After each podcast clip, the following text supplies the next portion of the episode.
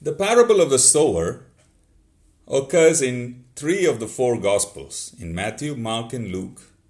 And it is unique among all of the other, other parables because Jesus said of this parable to his disciples, He said, Do you not understand this parable? How then will you understand all the parables? So Jesus is saying that understanding this parable would help you to understand every other parable of his. Parables are just narratives by which spiritual truth is made clear to man. And I would encourage you to read the parable of the sower and reread it until you get an understanding, a clear insight and understanding from it.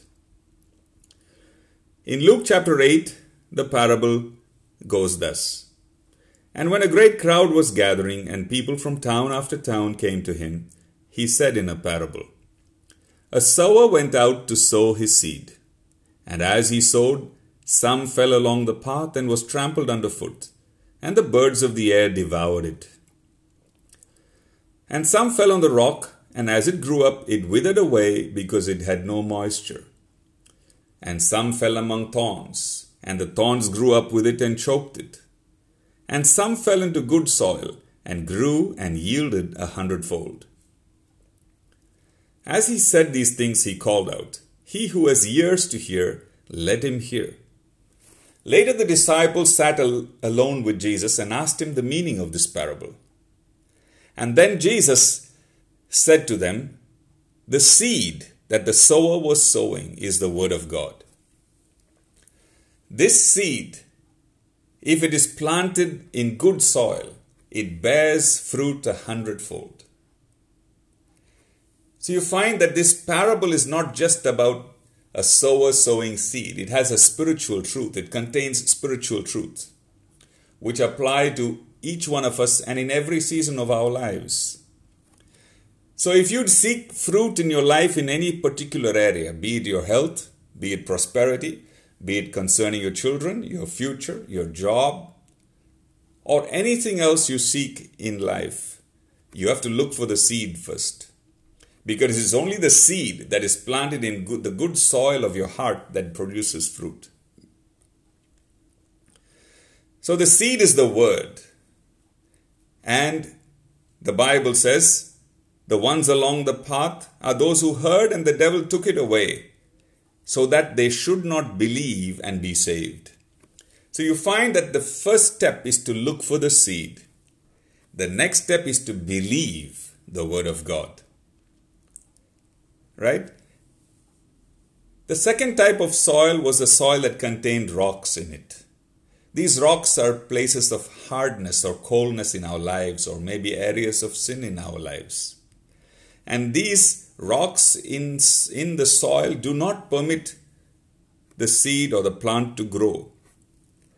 They believe for a while, and in time of testing, they fall away, Jesus said. So if you want fruit in a specific area of your life, first look for the seed. Believe it. Deal with the rocks in your life. Get them out. Re- get rid of the sin, of the hardness, of the coldness in your heart. The third type of soil is a soil that was good, but it contained thorns in it. And Jesus speaks of the thorns as the cares and the riches and the pleasures of life. So the plant now grows, but the fruit does not mature because it is choked by the cares of this world and the riches and the pleasures of life. So, if you are seeking fruit in a specific area of your life, first look for the seed of the Word of God. Get it planted in your heart. Remove the rocks from your life, the rocks of hardness or coldness or sin. Repent of them, get rid of them. Come before God and receive forgiveness and cleansing. Once that's done, you need to make a conscious effort to get rid of the cares and anxieties and the, and the deceitfulness of riches and the love of money and the love of the pleasures of this life. Because if you don't, they will choke the seed or the word of God and prevent it from bearing fruit. Once we've done this, the Bible says what's left is good soil. And when the seed of the Word of God comes from the pages of Scripture and enters into the soil of the human spirit, of the human heart, the Bible says it begins to grow unhindered. It's unhindered in the root because there are no rocks. The rocks have been removed. It's unhindered as it grows above the soil because there are no thorns that prevent it from bearing fruit. All the cares and the anxieties, the riches, the love of money, the love of pleasure have all been dealt with and removed. So now the word planted in the good soil of my heart can begin to bear fruit. And the Bible says, as for that in the good soil, they are those who, hearing the word, hold it fast in an honest and good heart and bear fruit with patience. So that's the final aspect of bearing fruit.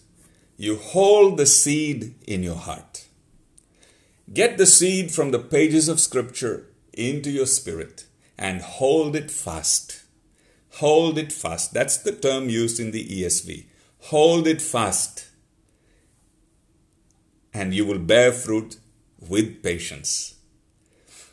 So, if you seek fruit in any area of your life, my friend, be it health, for example, look for all of the scriptures concerning healing and health and God's will concerning your health. Get the word from the pages of scripture into your heart.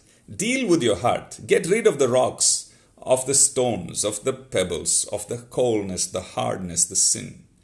Make sure that you do not get diverted by the cares of this life and the deceitfulness of riches and the pleasures of life. Deal ruthlessly with these things so that the seed can bear fruit. Now get it into your heart. Let the word abide in you richly, Paul says. Once it is in, hold it fast. You may not see results right away. It takes time for the plant to bear fruit. Hold it fast and be patient. One day, this seed that you have sown so diligently in the good soil of your heart will bear fruit. Have a blessed day.